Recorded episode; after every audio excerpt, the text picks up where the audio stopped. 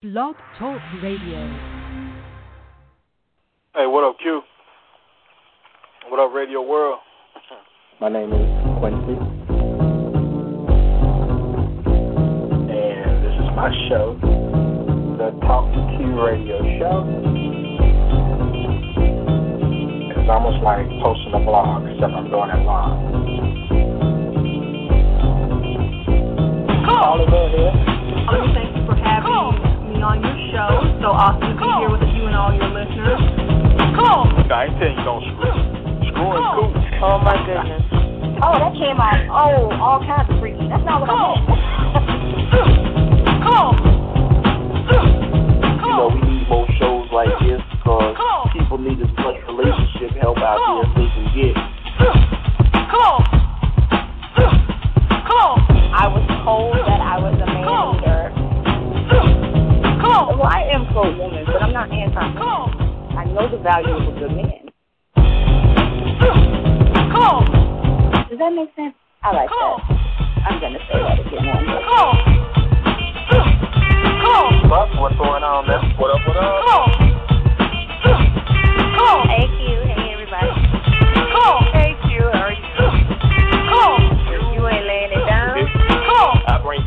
thunder and lightning every single time. Come on, girl. Yeah. Come on.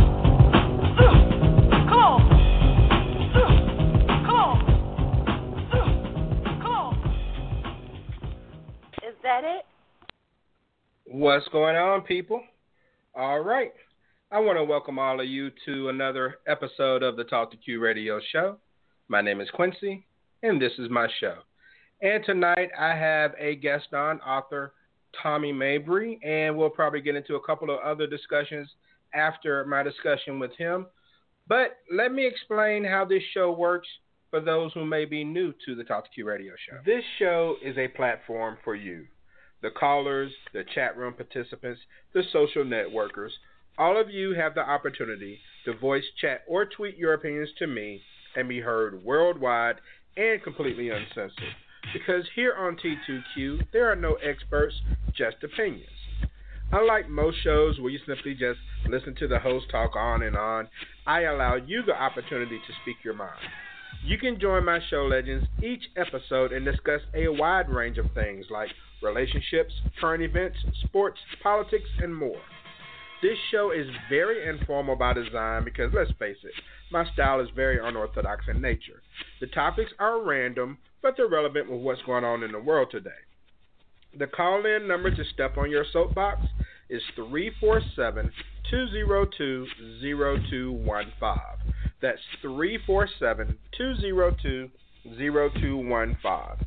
If you decide to call in and you get the urge to voice your opinion, then after you connect, simply hit 1 on your dial pad. That lets me know that you're ready to speak and it places you in the host queue. And please mute your phone if you're not speaking at the time because background noise picks up easily over cell phones and headsets. Now, another way you can contribute to the show is to follow me on Twitter at TalkToQ. There is a live tweet chat that occurs during the show, and you can respond to some of the same questions that I'm asking over the air in most cases. Please search and use hashtag T2Q to read and respond to all show tweets. If you want to learn more about me, the show, or the show legends, then journey on over to TalkToQ.com. And if you can't listen to the entire show live, then you can find T2Q on iTunes and just pick up where you left off. Maintenance complete.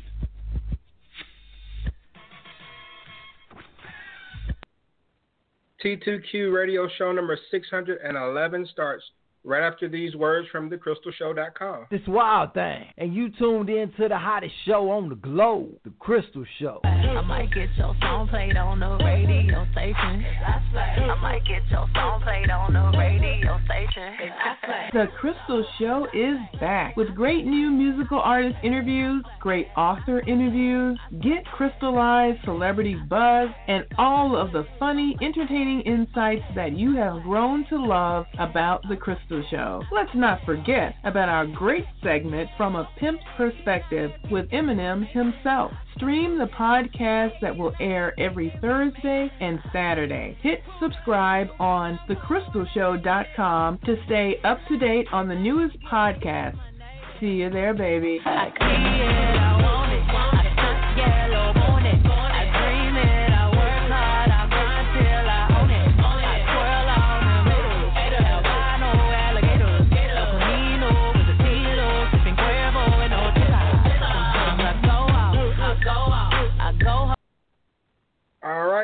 Thanks to thecrystalshow.com.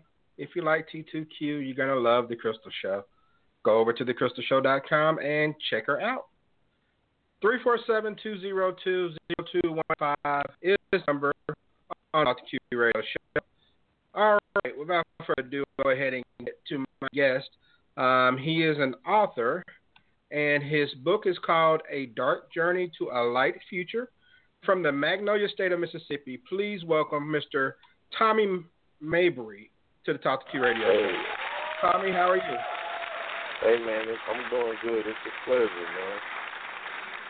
All right. Well, I appreciate you taking the time from your schedule to do the show, and we'll jump right to it. Um, you, you mentioned in your biography on your website that as a child you knew right from wrong, but wrong seemed to follow you what started you on the path that you initially took as a youth? Um, you know, how much of it was family? How much it was your environment?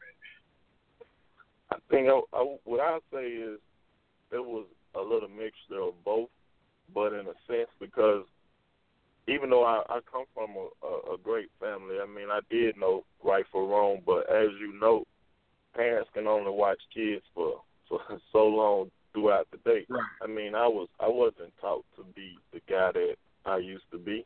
I mean, I I was based off what I knew growing up and what I seen in my environment. So to this day, I always say my environment is what made me. But you know how to you always hear the quote that say it takes a village to raise a child. But right. what if the village what if the village corrupt? And I say that as in if you want to if you want to find out more about a person and you see what they committed to and you find out the environment that that surrounds them. Like my mentors growing up was the local drug dealers. So my ideal of a mentor now is way different than what it used to be. Because I anything anytime that I was connected to you growing up, good or bad, if I found something in you that that attracts me, I was gonna do it. So I come from a family with no one finish high school, and I'm a I'm the the baby boy of six, so I didn't have a blueprint to to success. I didn't we didn't talk about college and all the above in my household. I got everything I learned from the streets and I what I thought was right at the time. I was fighting for acceptance. So I went on from committing things in the neighborhood that you will see the older guys doing. I was doing it at a young age. I was uh-huh. doing the house bur- the house burglaries. I mean, I was kicked out of seven elementary, seven or eight elementary schools. Before I even made it to middle school, I was already on that track, on that verge of what people call a thug or at risk child. I mean, my first time getting locked up, I was in the fifth grade, breaking in the wow. state fairground. So you really couldn't just tell me tell me nothing. I thought I knew all the answers and only my ideal of what success looked like at the time was I know what drugs get you. I saw the acceptance that drugs get you. Like I, I saw the, the hood fame that doing all the things, and I wanted to do it. I wanted that exact thing. So I was taught young how to do it. Yeah. Wow. Okay. All right. So what happened that caused you to turn it around? I was always told, well, Tommy, you want to mount to nothing. You'll be just like your your father, and you know that those things is what I was accustomed to hearing. But as I look back, people can voice their opinions. Like I can't, I can't really tell you that you can't make an opinion of of me. It's what I give you to judge. And at that time, I really did. I really was giving people the the judgment that I wasn't to amount to nothing.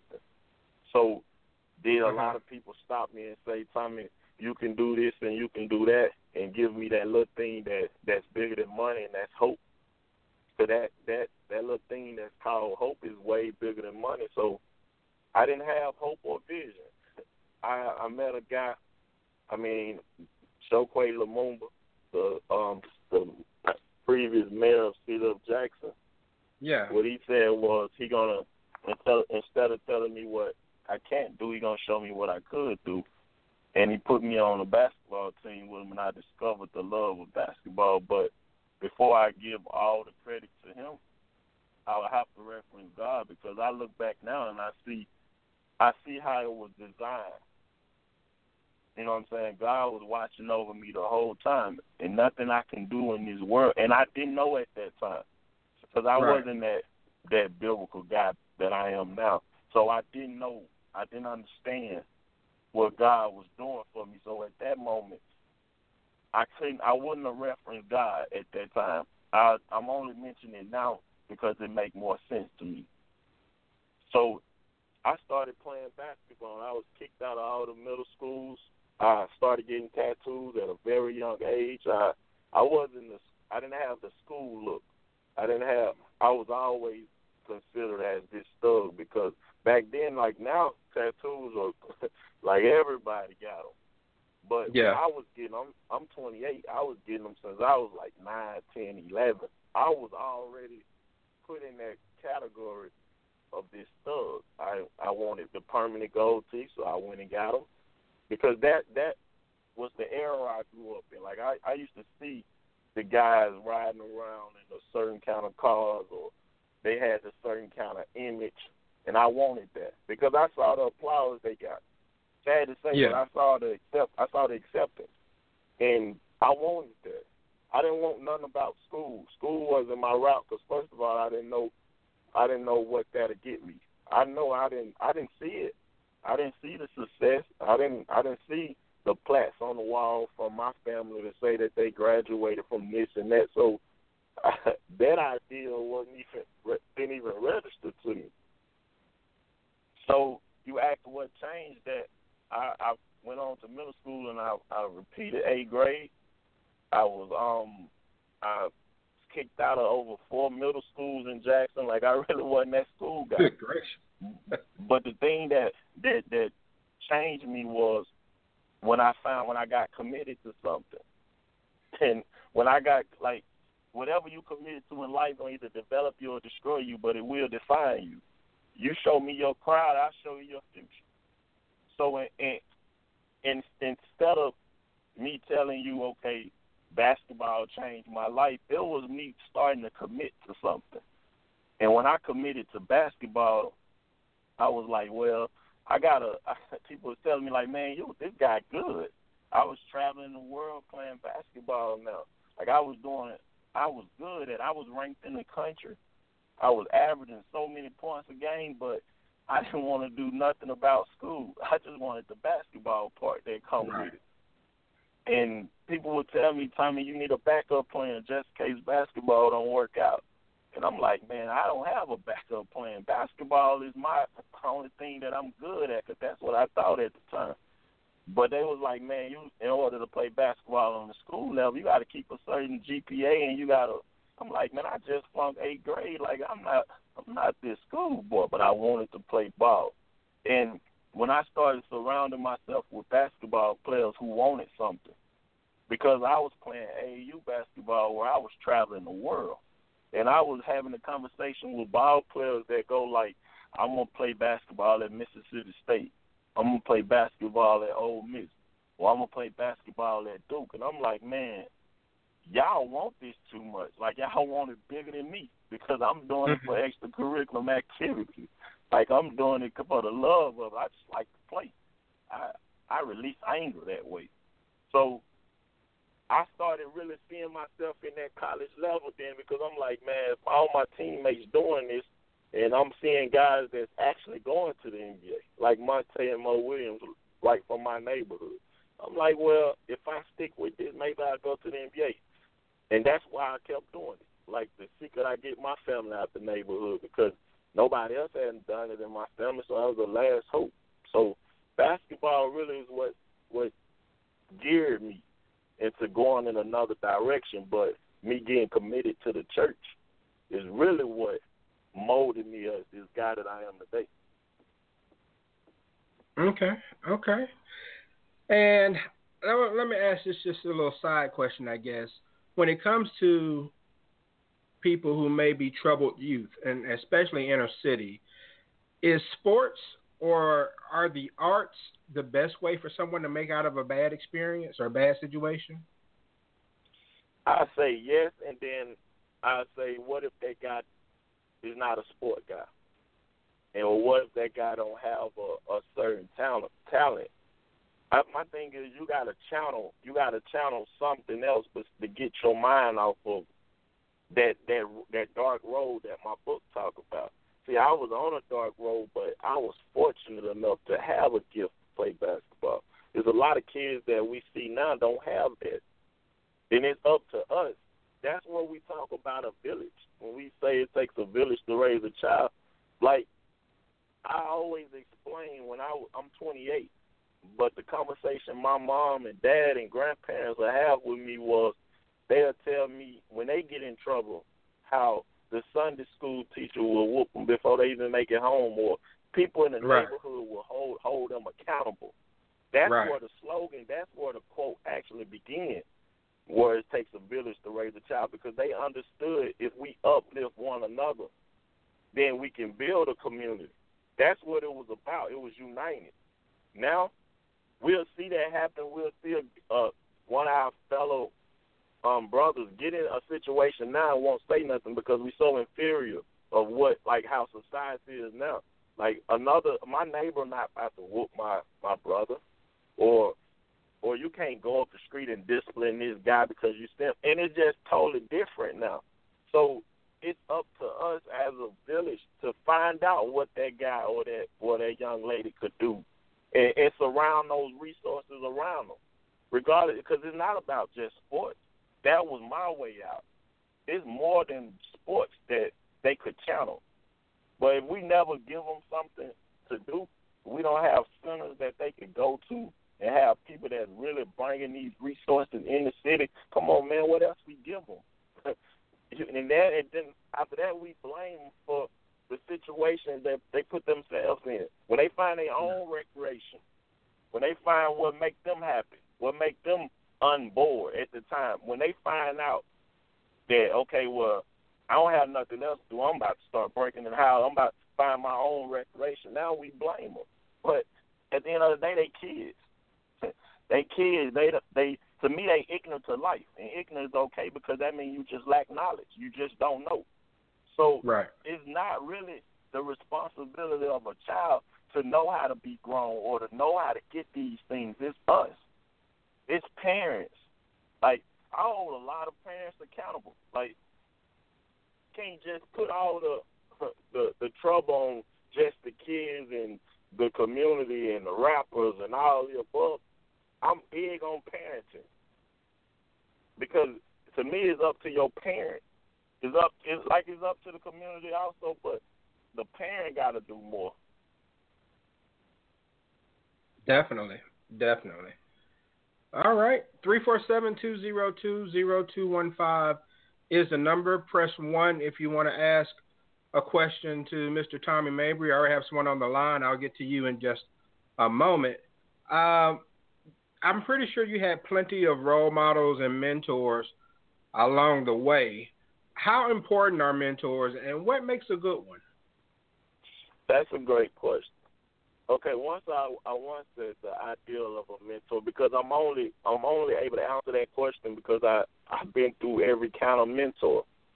Okay. That's why I said it's a it's a great question and it's broad to me because my ideal of a mentor may not be yours, but I can explain that because me growing up, my ideal of a mentor was the person that was going to show me how to make money, and the person that gives me money, or the person that that to me comfort me when I'm when I'm down. Now that could be good or bad.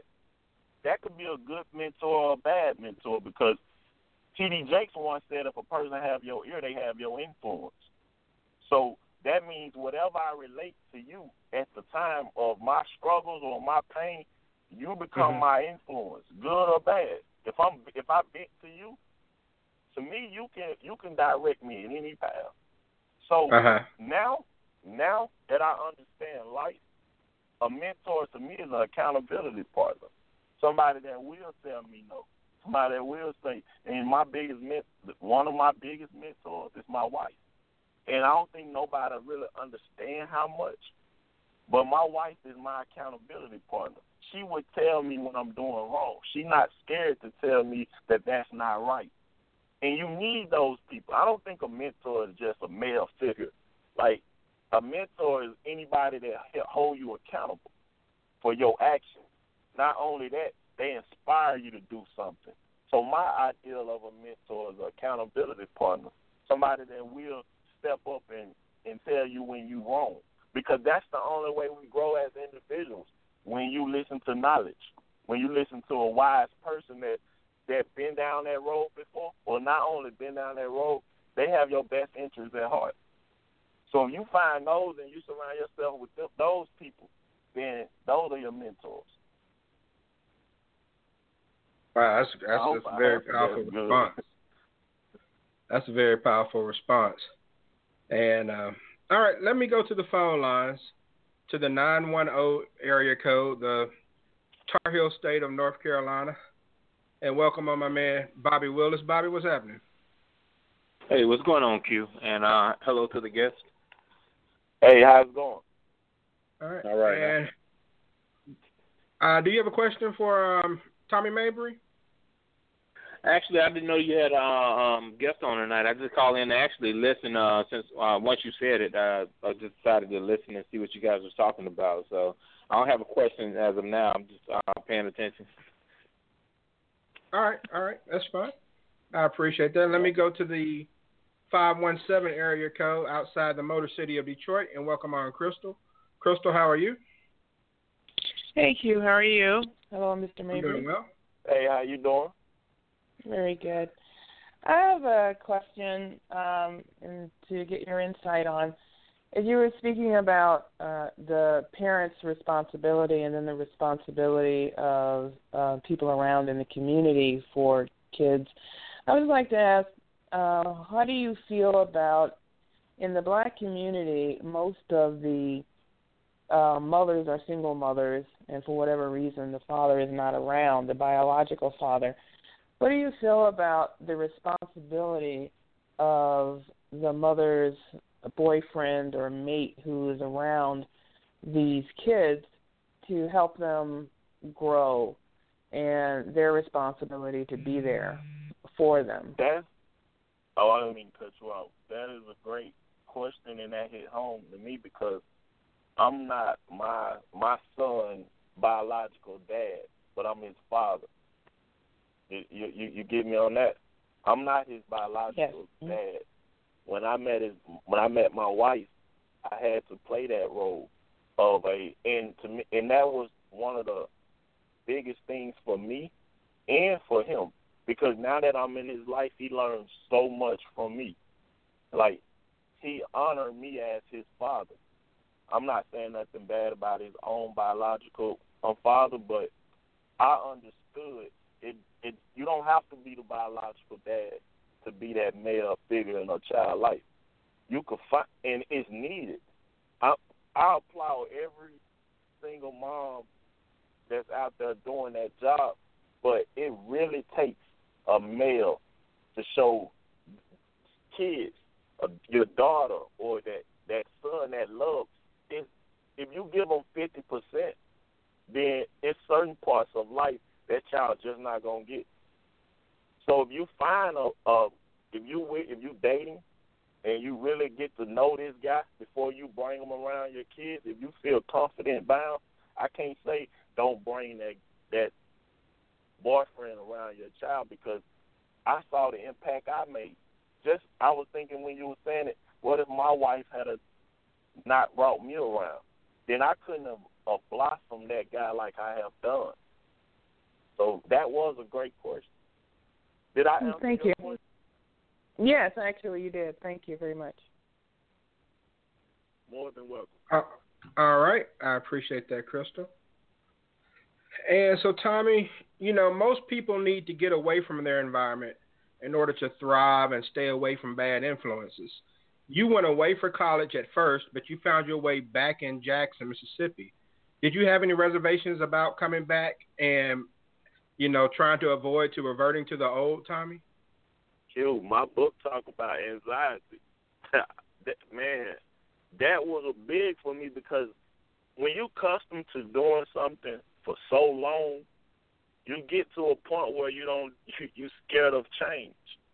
And when I say you scared of change, I really needed to get out of Jackson. I needed to find out how other people live.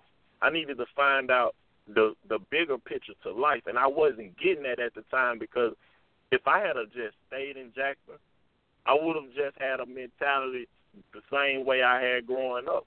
It took me to leave and realize that, I mean, you you great. I was amongst people that I probably wouldn't have never spent time with. I was the first person in my family to get a full scholarship to play. I, I was the first person in my family to get a scholarship. Period. Let me say that. But I have to say this before I talk about that part because I was shot in high school, and all the things that I was doing at the time, when people would tell me, "Tommy, you need a backup plan just in case basketball don't work," I was shot Mhm. my senior year. I was shot my senior year because I skipped school. Something just so simple, and I I felt like I I damaged everything that I worked towards. Like I was the Yeah. only person to get my family out, and I ruined it because I skipped school. And the doctor told me I'd never play basketball again. Something just so small as me leaving the like not going to school, I jeopardized my entire life. I prayed, committed to the the Bible at that moment. I knew it was time for me to change because I couldn't Right. do and I wasn't a school guy. I had a 1.8 in high school, a 1.8. So when I prayed and I asked God to forgive me and and show me another route, He did. And I got committed to the church, and to that to this day, I have never backtracked from that point. And He got me back on the port. He was the only person. He did something to me that man could. But I knew at that moment that was it. Like I almost jeopardized everything. So yes, when I got to college, I was like, that's the best thing I could have done because I got a full scholarship to Missouri State. And I'm like, man, I got my escape route that we was just talking about. Like, it allowed me to get out of Jackson. I needed to get out of Jackson not just for for to play basketball, but I had to mature. I had to see how other people were living, man, and I was getting around a different culture of people. Missouri State had 15 blacks in the entire town, and the rest was white. Wow. And I, I, I'm, I come in with this image with golds and tattoos, man. It was, it was kind of, it was, it was weird, man. But I needed to be there because what I found out when I went to Missouri State, a lot, and social media make this so big, and I don't want to really just touch on this, but I used to, I came from an environment where we didn't see white people, so right off I said, man, them people, those white people not gonna like me. They not, man. I met some of the best white people in the world, and what I found out is every white person not bad, and every black person not good.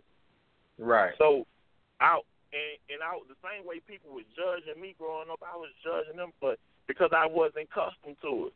But when I got there, I understood. I grew, man, I grew as an individual.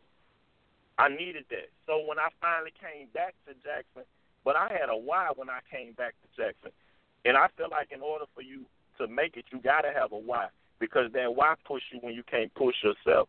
That why give you that edge you need. That when you're ready to quit, you go back to where why you do it in the first place. You go to Right. that thing because it's gonna get tough. Adversity gonna kick in. But when you can go back to okay, what was the real reason I pursued this career? Like why am Mhm. I doing what I do? That push you. So when I made it from Missouri, and I'm like, man, I can do the school route now because at first I thought I, I never studied before. I ain't never know nothing. I never did the school route, but I knew, man, I just was shot. I made it to college, man. I can't go back to Jackson like that. But I found out this, man, and this this is big to me. In order to get something you never had, you got to do something you never did, and you got to become a person you never been. So with that said, I knew in order for me to get something I never had, I got to change now. That's the Right. anxiety. That's what you. Now I got to do something I never did before, and I became a student athlete. Not only that, I came a, I, I became an educator. Like I became a real scholar. The reason why I was supposed to be in college anyway, I took the, the education part serious. It wasn't even about basketball no more because I understood the basketball stopped bouncing for me already. Like when I was shot, I couldn't play ball no more. So I know that that could happen again, but I wasn't gonna get the same results this time. If the ball stopped bouncing this time, I'm gonna have something to fall back on. So when I did come back to Jackson to play, I played at Tougaloo College. When I came back, I said, man, I'm gonna take everything that I learned. I'm a different Tommy Mabry now. I'm a different guy from when I left here. I'm about to really give back to these kids in my hometown to show them, man, I was the one that didn't supposed to make it. I was the one people said that couldn't do this and that. Now I'm playing on a college level. I'm like two years away from getting a degree. I said, man, I got a body for the tattoos. I got gold teeth. Not only that, I'm not even making that as an excuse. I'm I'm performing on the same level as the, the other guy sitting next to me, if not better. Right. So I got the same opportunities as everybody else. That's when I discovered I'm great.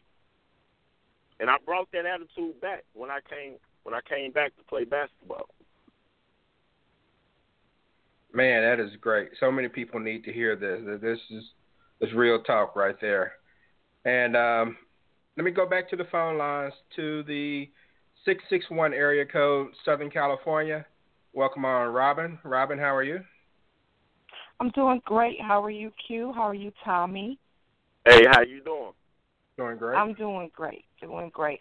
Um, I'm, I'm so excited to see that you, the two of you connected, and Q that you got Tommy onto the show to share his message because his story is pretty incredible. Um, I think that uh, many young athletes need to, and that to make sure we're getting the message out. So I thank you, Q, for having this young man on the show. Robin, thank you so much for making that connection also. No, that is, it's my pleasure. I do have a question for you, though, if you don't mind. Yes, ma'am. What advice um, do you give to young people now? Because I know that you are now a mentor yourself. So, what advice do you give to young people, especially young athletes, um, now about pursuing their dreams and um, going to college versus, you know, graduating high school and then going straight to the um, job market?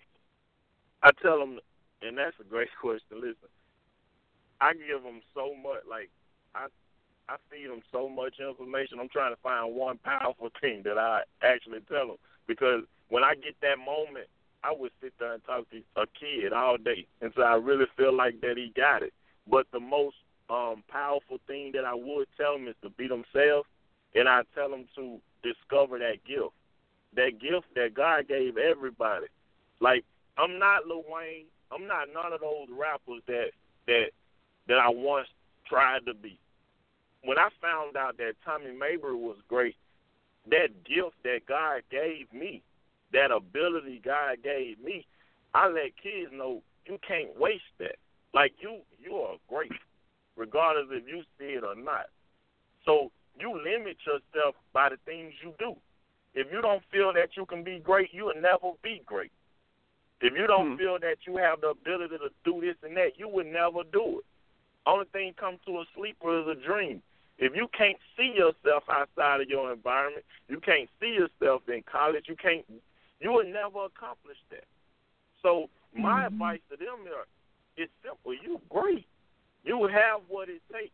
But until you stop being lazy and when it get hard you quit. Because that's what we do as individuals. If we don't see how we gonna accomplish that and it get hard we quit. Because we never fought adversity before. We don't understand that if you keep if I would accept failure all day.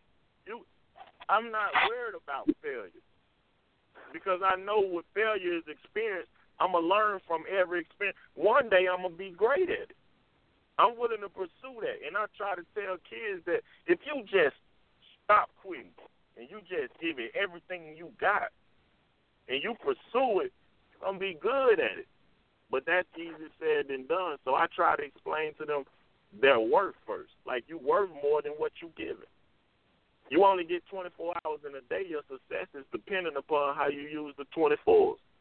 If you just sleep 16 hours, that's what you get. If you quit every time it get hard, that's it's input and output. You're gonna get that. So that's the kind of advice that I give them. And then, how do your your students respond to you? Because you still have the tattoos, right? Right. What about the gold teeth? I don't have the gold teeth anymore. but so, how do your students respond to you? It it's it's weird, but they respond to me in a, a way that I don't think you'll never probably understand. The when I speak at a place, and I'm like when I'm there, I don't never see kids move. They they so tunnel vision because they want this information because I look just like them. I come Mhm. from the same environment as them. A guy once told me, he said, "Man, you know your your testimony and your speech would mean more than a um a Lil Wayne or some somebody that a, a professional or a celebrity speech." And I asked him, I said, "What? That's a bold statement." He said, "Because a lot of people ain't been where you been. You're gonna cover you're gonna cover more ground than a lot of people because when they see you and they see your story, then they feel like they can do it now. When I go places, they say, "Man, this guy got the tattoos." He, but when he talks, he articulate. Like he can, he's intelligent. He have a degree. He have two books. He the CEO of his company. Come on now, I got this. They feel like he, I can do it too now, regardless of what I look like, because I let them see what I look like, and I only do that because I want them to understand. I didn't Google this. I didn't get this on paper. Like I lived it. I'm so passionate about about it. Like I probably be raising my voice now. I'm so passionate about it because I'm talking about my life. I'm talking about Mhm. what I've been through. So if you're not listening, I mean you know you you you're not trying to learn, or you you scared of knowledge. You ignorant to that point because you just don't want it. That's how I look at it. And those kids, those kids love me every time I'm speaking. Like they give me the utmost respect, regardless of what I look like. Mhm. Okay. All right. All right. I Thank appreciate it, Robin, and, and, and thanks for making the connection as well. Absolutely. All right, a couple more questions, Tommy, and we'll get you out of here, man. Um, a dark journey to a light future. Um, that's the book you've written, and what do you want people to get from your book?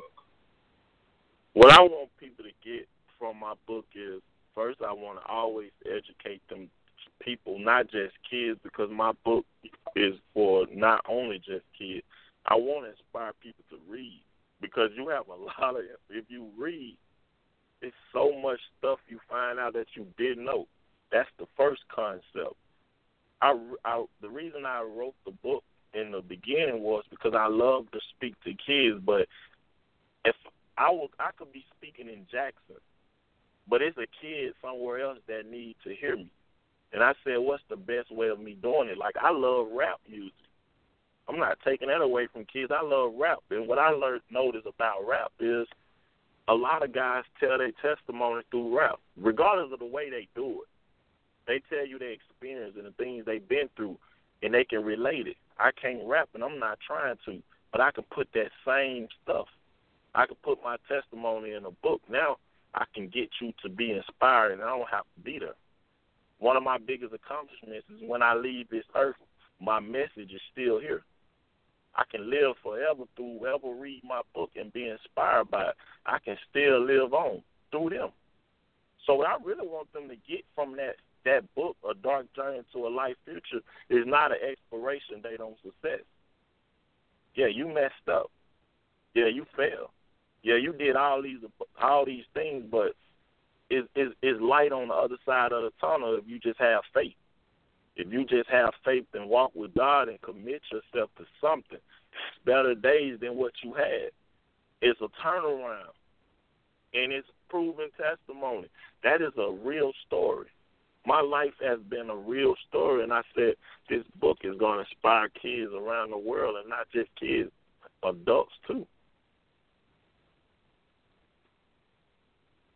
So since we're talking about, Q, you still there? Yeah.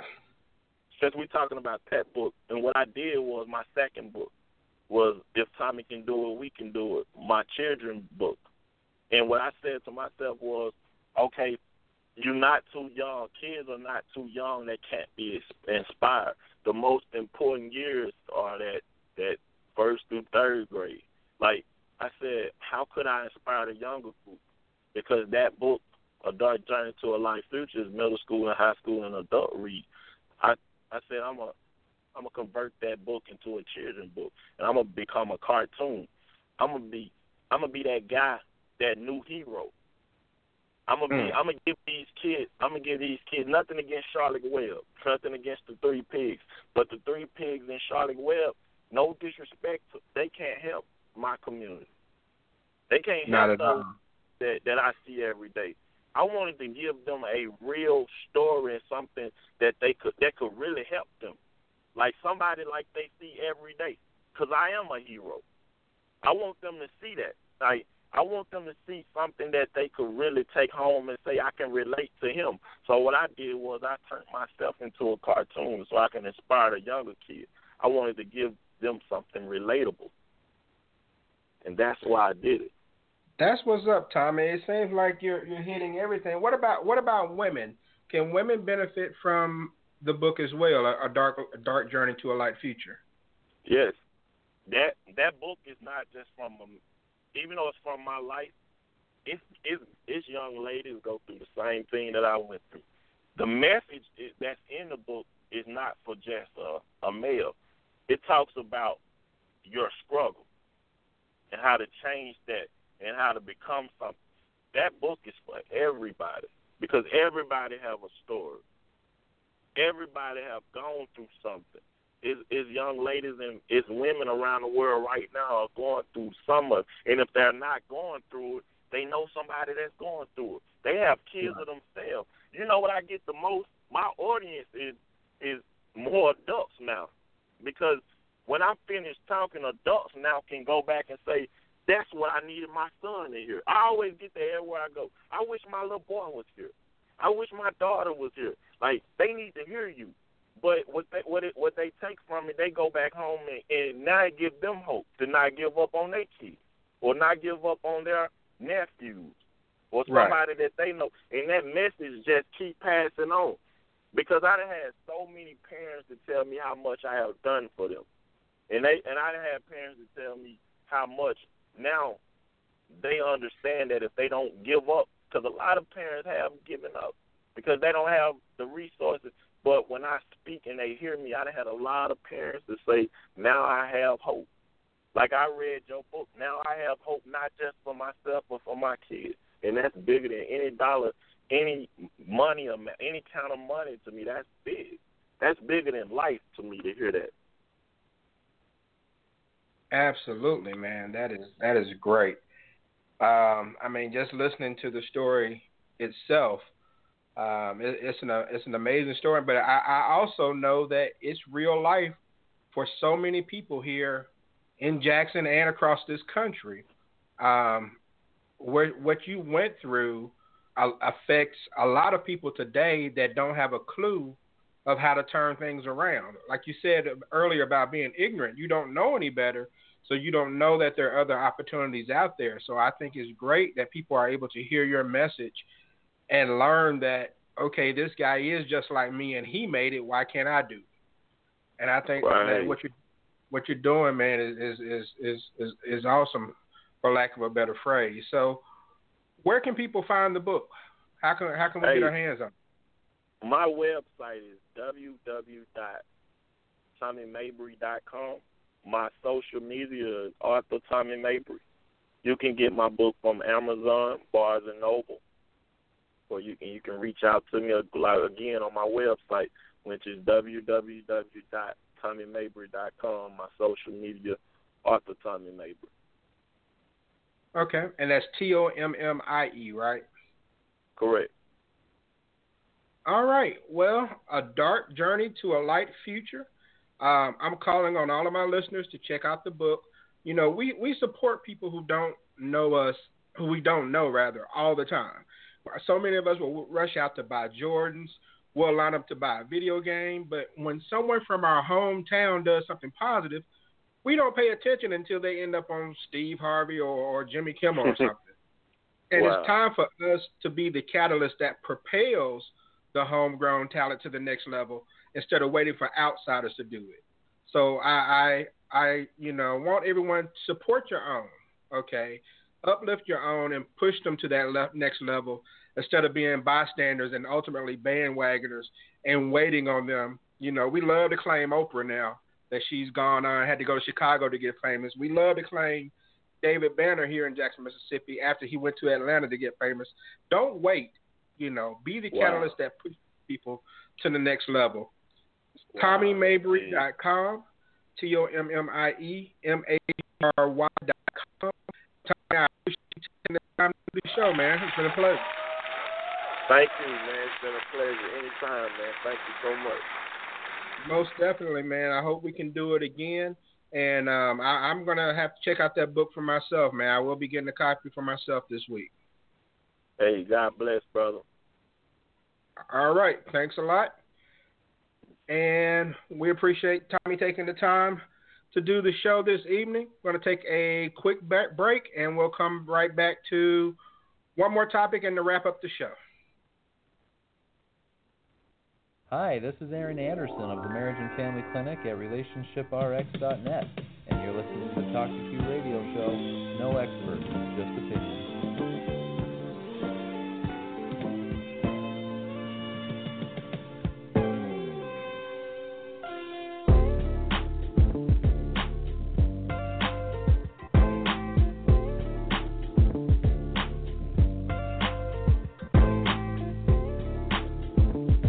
Three four seven two zero two zero two one five is the number on the Talk to Q radio show.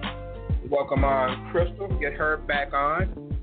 And Crystal, one quick topic before I wrap things up. And um, something I saw in your Facebook group, and you can tell everybody what's your Facebook group so people can find it. Uh, the Facebook group is um, the Crystal Show featuring Dre, and they can just search that and join the group. Okay. And you posted a picture of the newest Sports Illustrated with Caitlyn Jenner on the cover. So now we have the whole uh, transgender, gender identification type of thing, I guess, that's now coming over into sports.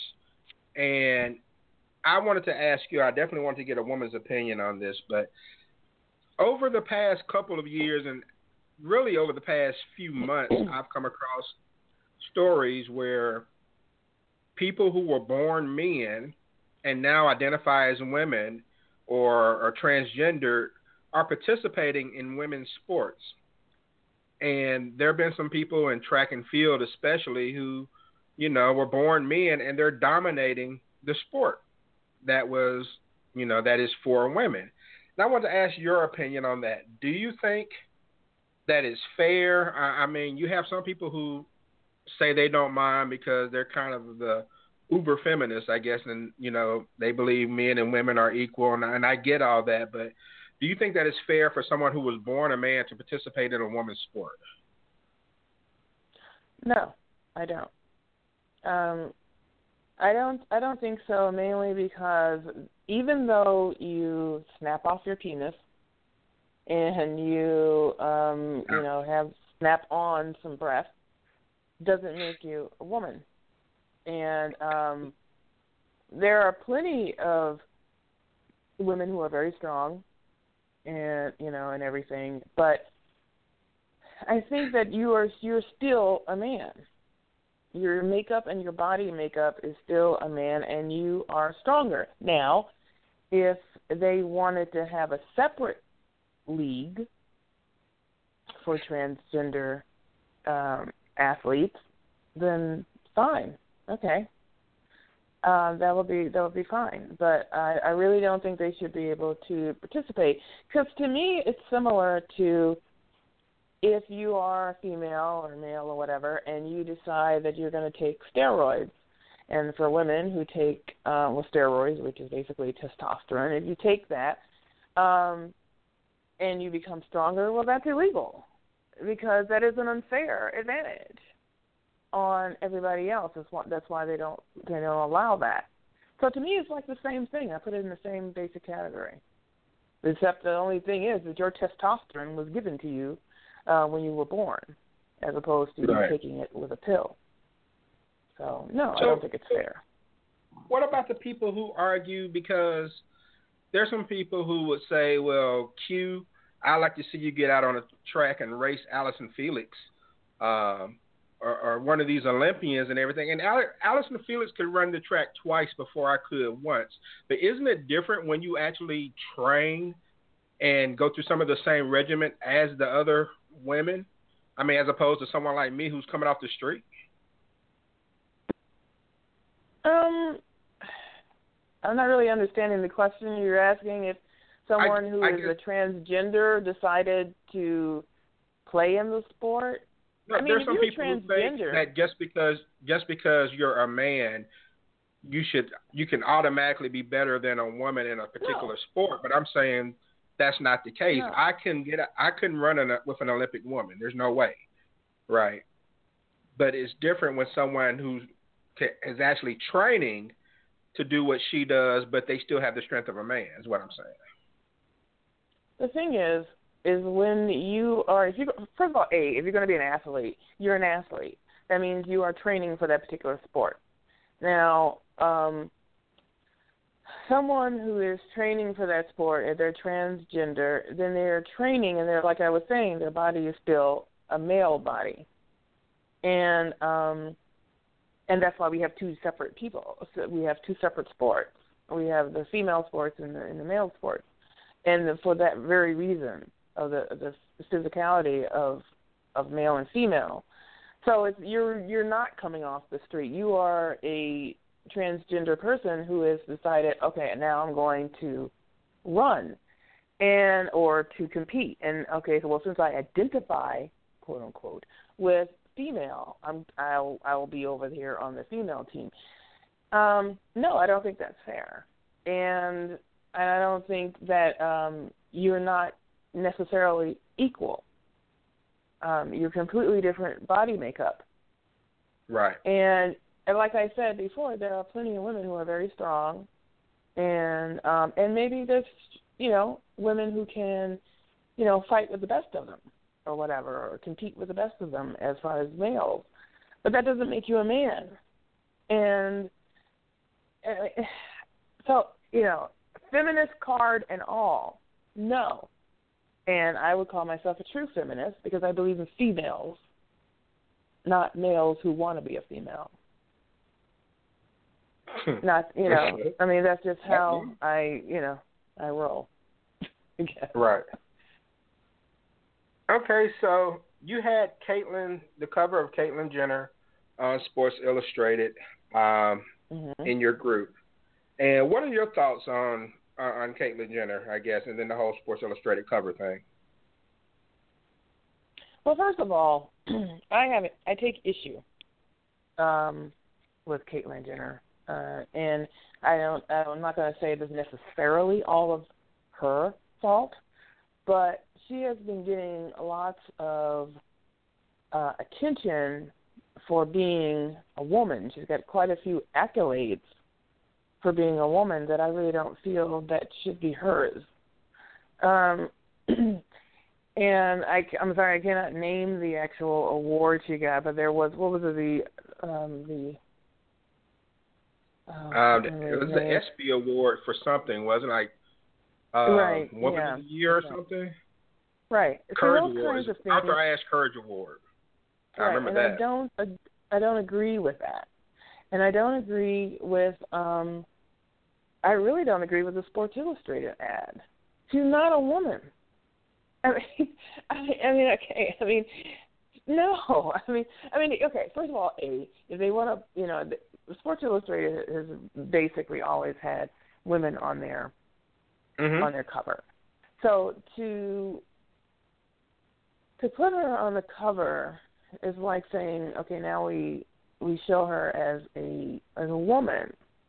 Um, for Sports Illustrated, since I don't read it and you know I'm not really that much into sports, if they want to do that, fine. I I would actually want to know how men would feel about that. But my problem is is less about the Sports Illustrated cover than about the fact that she has been awarded and championed for lots of things that women are already doing. And there's plenty of women who could probably win the award. I think she's taking they're taking away accolades and awards from from women who are in sports and women who are um strong. I mean, as opposed to um putting her on there. I just I just don't agree with some of the things that have been um given to her during this time. It, to me, it's just a it's just a bunch of crap. You know, it's not even real. But in the meantime, you know, the focus is, is getting away from women and going to a man. I agree with you a hundred percent. I um, this, this is my perspective. I remember Bruce Jenner growing up. I mean, he was one of the first Olympic heroes. And since the whole Caitlyn Jenner thing has come along, I haven't really paid much attention. I mean, I did watch some of the little 2020 special or whatever that was, but after Mhm. that, I really didn't really pay attention because, to me, the whole thing was kind of pushed on the country, and it wasn't organic. And I think maybe that's what you're you're talking about. We have a lot of people like to me what Tommy Mabry is doing is organic. He is I, I guess like taking the approach of this is my life, I'm putting it out there for people and he'll grow as his story grows.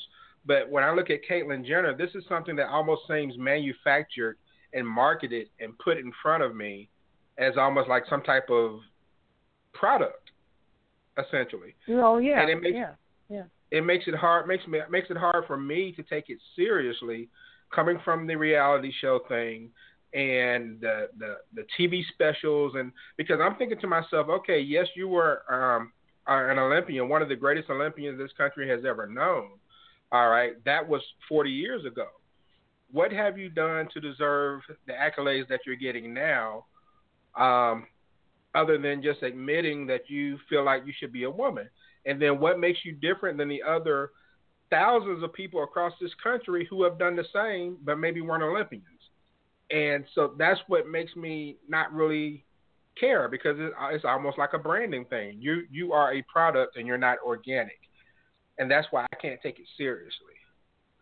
You know, Well, it'll be totally is, different. If this, I'm sorry. no, I was just. Uh, you can continue your thought. No, I was gonna say it would be totally different. And this is someone that was was Joe Blow from down the street who started this movement and you know changed the whole landscape for the LGBT community from a grassroots effort as opposed to being pushed onto us uh, like Bruce Jenner was. Bruce Jenner to me is no di- uh, Caitlyn Jenner is no different than an iPhone to me. Well, I you know to speak to Bruce Jenner and you know um I agree with you regarding if he you know there are plenty of uh women um you know the transgender women who have come out and who have changed their life and who have made many strides and have worked very hard and um through their struggle and none of them has gotten as much accolades as as as um Caitlyn. Now, I would say just from watching uh Caitlyn, um and I watched not just um the 2020 special, but I watched um Keeping Up with the Kardashians before all this even broke, and I watched a little bit of the uh I Am Cait, several episodes of it. And what it appears to me, and this is of course just my opinion, um, but what it appears to me is that Caitlyn or Bruce, before he became Caitlyn, Mhm. I think he was um quite jealous of Kris and the girls. Um, similar to uh, Rob Kardashian, who is the brother, and um, they reacted in completely different ways.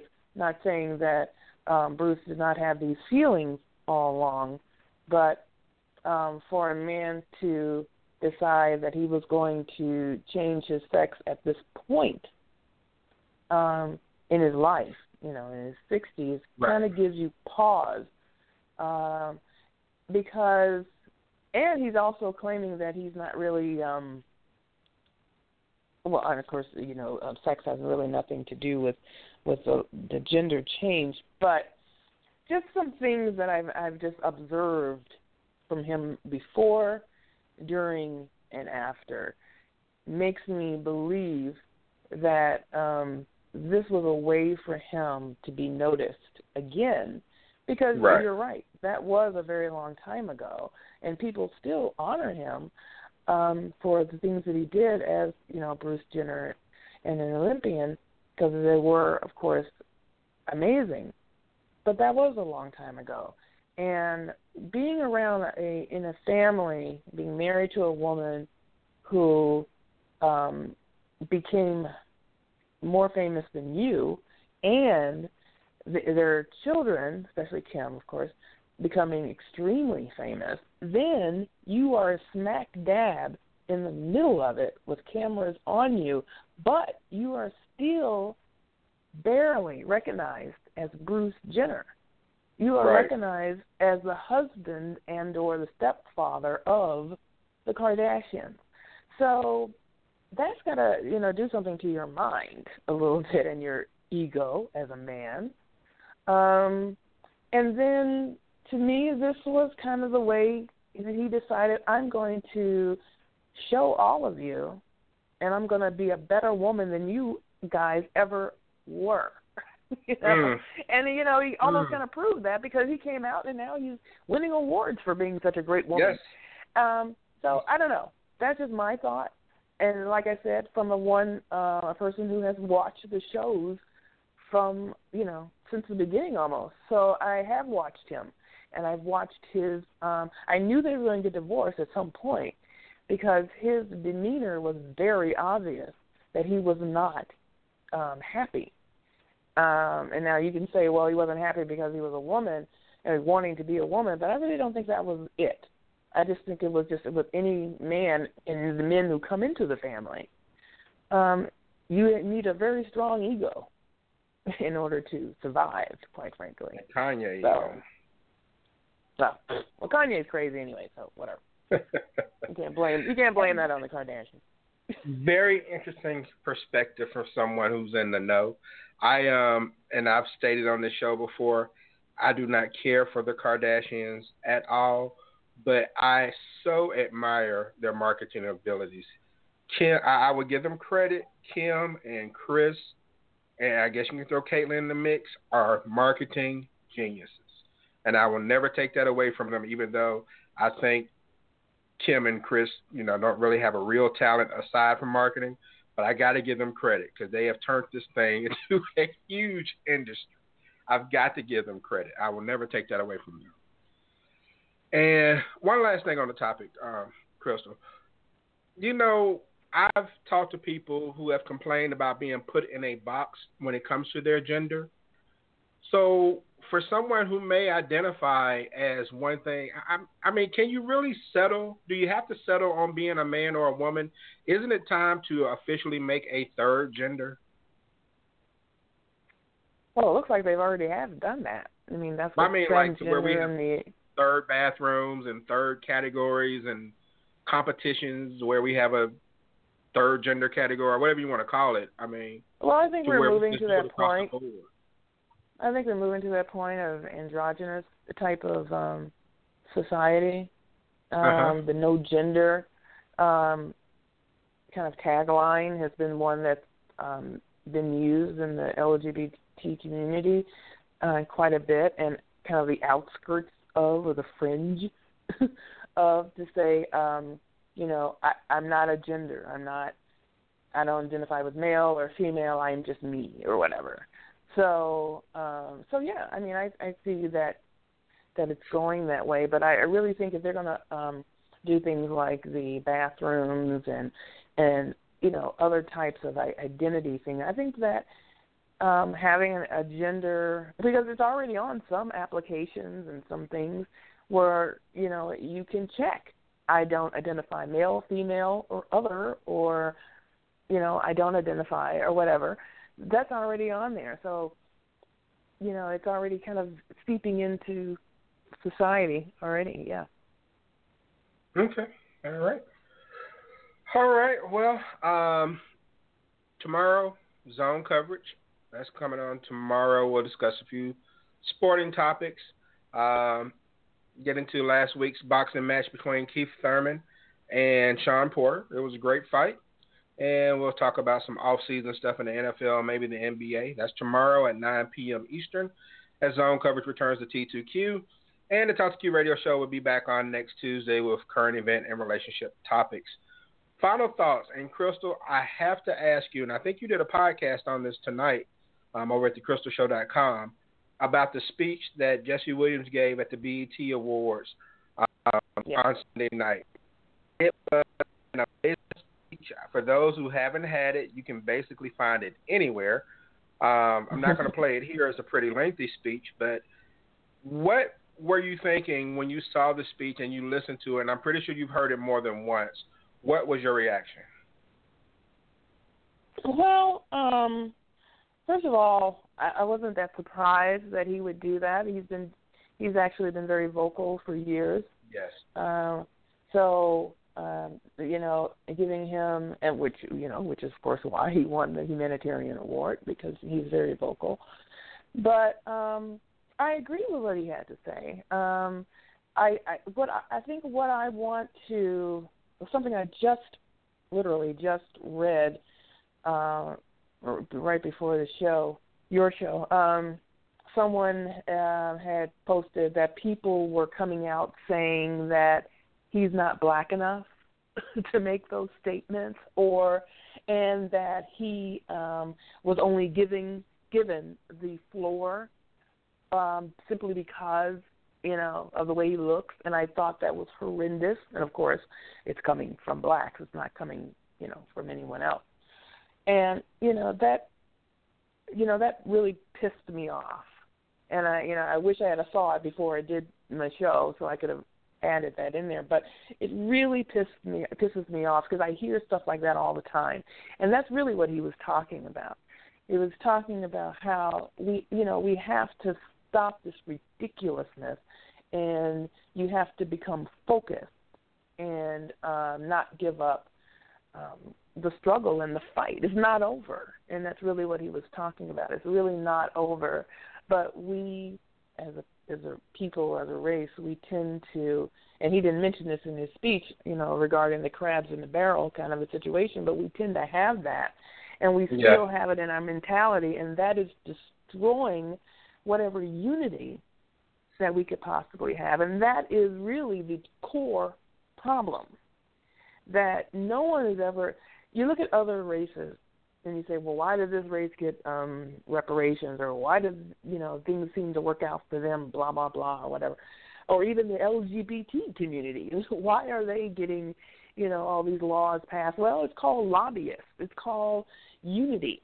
It's called um, being a force to be reckoned with, and you can't do it in splinters, which is what you know the black community basically has. It's splintered um, you have yeah, you have the you know Black Lives Matter people over here, but they are you know a younger generation who kind of squawked at um, you know like Al Sharpton and the older generation and how they do things, and instead of coming together to because it's all really for the same cause, you know, and so it's you know so I really did enjoy what he had to say. Uh, I mean. um it was very powerful, and people were very uh, they stood up for it and everything. And I don't think he degraded anybody in what he had to say, but he was really speaking to black people to say Yes. you can't continue to just be willy nilly about crap, or you can't continue to say, "Oh, well, I'm going to get mine basically, and y'all get yours, and I'm, you know, it's okay because I'm rich or whatever." You, it's still a struggle and it's still a fight, and you can't be pacified. So, so yeah, no, it was really, it was really good. It was very inspirational, but it's something that, you know, he. um he definitely believes in. And you know, I really didn't like the fact that they called him um, the next um, Harry Belafonte. Uh, I, was like, well, Harry Belafonte was who he was, and yes, he was very good, but he's another person. And and I think, and the only reason why I say that is because they're really looking at it, maybe because of the way he looks, you know, and and looking at it also because he, he's an actor, but. um but it's much it's beyond that and that's what i'm saying it's beyond that you have to stop looking at light skin dark skin we're all black and it's not just um and i've said this many times not african american it's blacks in america descendants of slaves that's what we're talking about we're not just ta- we're not talking about anybody else we're talking about us and you have to be focused in on that so Right. so I thought, you know, what he had to say. Hopefully, it's not just going to be a sound bite for him. We know it's not because that's who he is. But for everybody else, I hope you know people can come together and it's not going to just be this thing that happened at the BET Awards. I'm a, I'm afraid that it's going to be, but let's hope that I'm wrong. Oh, yeah. Let me bring in Buck from the eight five zero, the Emerald Coastline of Pensacola.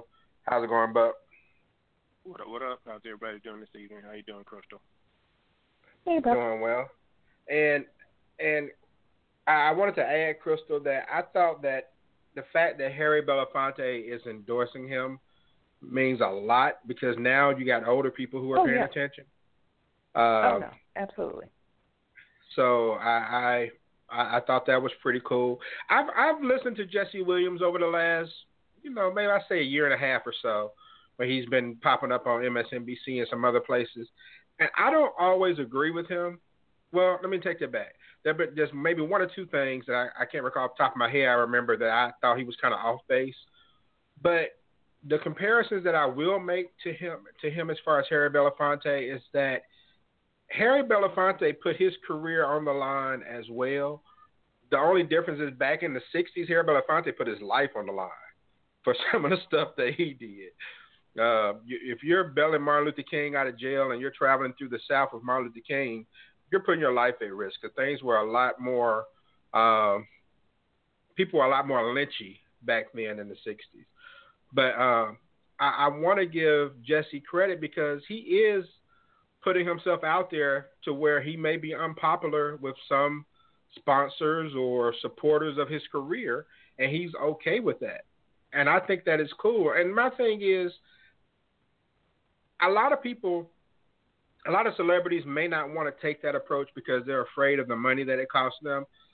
And I'm okay if you want to make your money first, and then after you have $25 million in the bank or whatever, speak out and become um, an activist or whatever it is it takes. I'm cool with that. But you have some people who have hundreds and hundreds of millions of dollars don't want to risk a dime of it because the millions and millions of dollars, that status is more important to them than their own people. And I think he spoke to them on Sunday night, and hopefully it resonated with some. Of course, everybody's going to stand up, but there's some people out there like, man, you know, that's you. I'm not doing it. And I mean, everyone can't be an activist, so to speak. Everyone can't be a great speaker and all that, and I get that, but there are ways to help further the black cause. And a lot of people need to stop, start doing it. Stop looking at sh- skin tones and shades of color, and just recognize that if it benefits you, then shut up and let it benefit you. But uh, Buck, did you, did you have any comments on? Uh, I don't know if you saw the speech Jesse Williams made on Sunday night. I heard a little bit of it. Um, Sun, uh, I hadn't yet to see it in its entirety, but um, And I'm sorry, I can barely hear you. I did not get a chance to see it. Um, I did hear some of it, uh, but I hadn't hadn't heard all of it in its entirety. But um, from what I what I gather, it's been a great speech, and uh, it's good that somebody's actually standing up, you know, standing up for what they believe in and, and putting themselves. Well, let me ask there. you this: How do you feel about people using a platform? You know, he got not, you know, he was given the humanitarian award, which I understand why he was given the award. But are you okay overall with people giving, I guess, platform speeches like this um, on award shows? Well, I mean, of course. I mean, we we have gone, you know, we as a as a community, and it doesn't matter what color you are. Um, we've gotten away from those type of things. We used to, you know, use shows and awards banquets and things of that nature to say things that need to be heard. Um, so, you know, we've kind of gotten away from that. You know, we've been using social media, but um, time where you got to speak out, and I think he's doing an outstanding job by speaking out and trying to, you know, he doesn't need to be the only one. I mean, somebody got to pick up the torch, and we've said this on many, many different shows in the past. Um, that somebody, you know, Martin Luther King laid down the, the groundwork, and he passed the torch on when, you know, by giving his life. So somebody else got to pick it up, you know, and you know, all the old activists are pretty much gone now. With Harry Belafonte endorsing this guy, I think that speaks volumes. So, you know, there needs to be others that pick up the torch because the struggle's not over. So, you know, it's good to see that he's stepping out and using, you know, using his status, uh, celebrity, if you will, and stepping out there. And he doesn't care who's, you know, who cares, you know, who it offends or whatnot. So, you know, he's saying what needs to be heard, and there needs to be others that, you know, step into the forefront as well. Okay. Well, um, I mean, I knew about Jesse Williams from watching Grey's Anatomy. Um, a couple of years ago, I kind of started watching it when I was dating someone who watched it, and I mean, so I knew of the guy, but I mean, I, I he he's a he, I, he has uh, my support. I mean, I'm, I'm a fan of his for sure now, um, because I thought it was a great speech and I thought he hit a lot of great points. I don't think he really missed anything. And and Crystal, one last thing, and we'll wrap things up. How much of an impact would it have on us as a black society if people gave speeches like this, like in the churches? Because to me, I think the churches have gotten away from social consciousness um, because we just we don't talk about the real anymore. We don't we don't. In my opinion, I don't. I'm not. I can't speak for every church, but churches that I've been to, we don't have, seem to have that social social conscious or awareness now. If people were speaking about this on a regular basis, wouldn't we be better as a black society overall? Well, you know, I suppose so because you know that's where the majority of the black community um gather. They gather at the church. Um, however, um, yeah, the church has moved away from, you know, the days of Dr. Martin Luther King, and have moved more into the mega churches, the, um, you know, selling of their tapes and their DVDs and all that kind of stuff, you know, on top of their tithes, whatever. So it's become more of an entertainment thing than um actual social activism.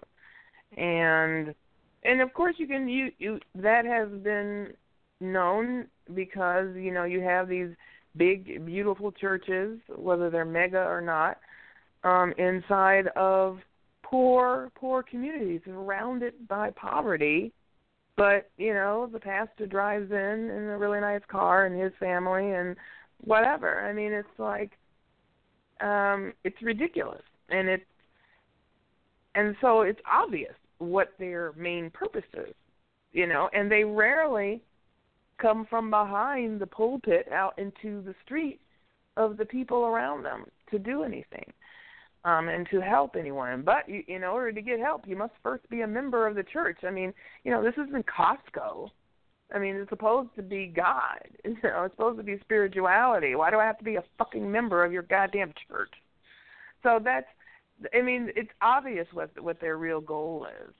But and yeah, they sure there are churches who who who do speak. I'm sure speak to their congregation, but they're far and few in between. that's really not the goal of the church anymore. Okay, okay.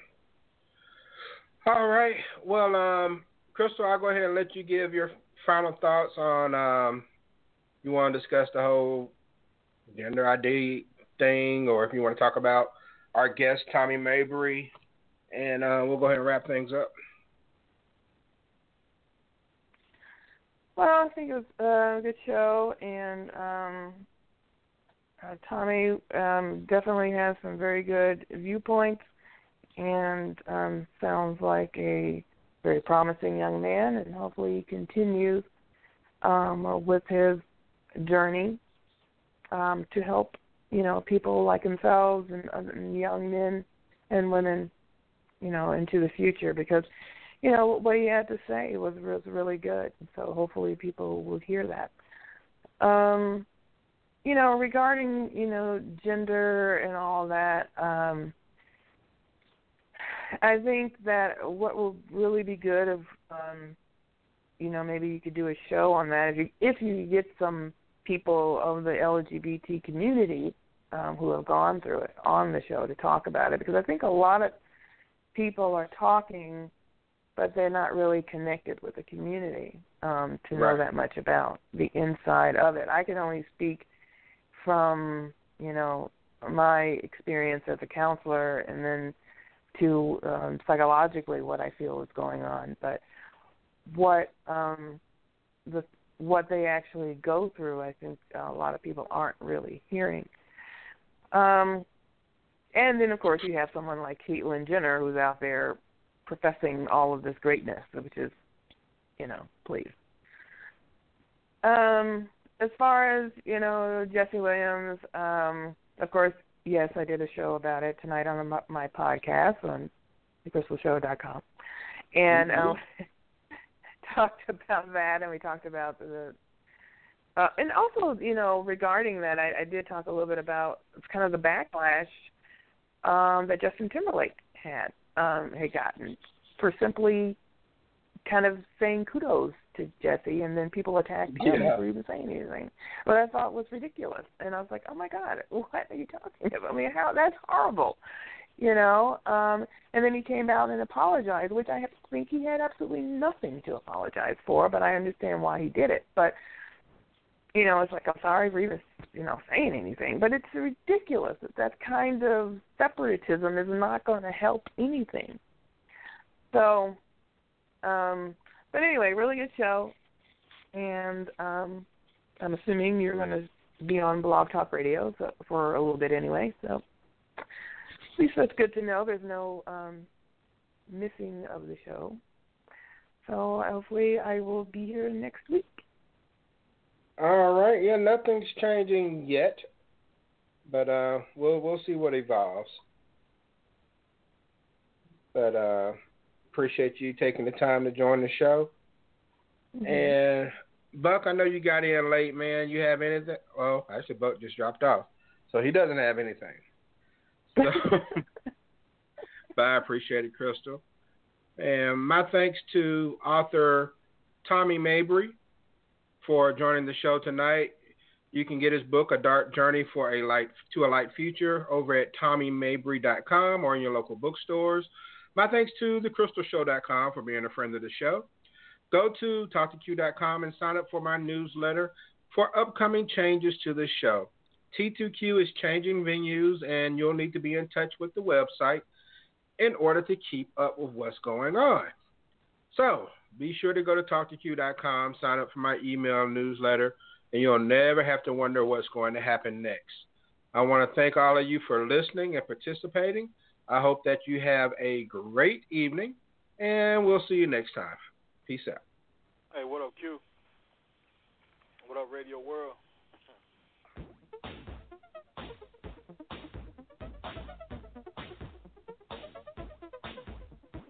It's almost like posting a blog, except I'm doing it live.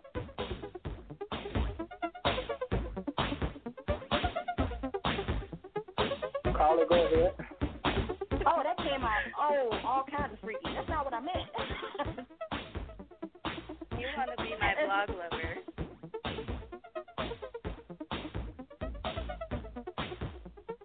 My name is Quincy, the Talk to Q radio show. But I do believe that the love for money and power most of the time outweighs their love for women. And this is my show. Yeah, that's what I was saying too. I think I'm still doing a lot of toes with this, this thing too. Cause... Hey, what up, Q? What up, Radio World?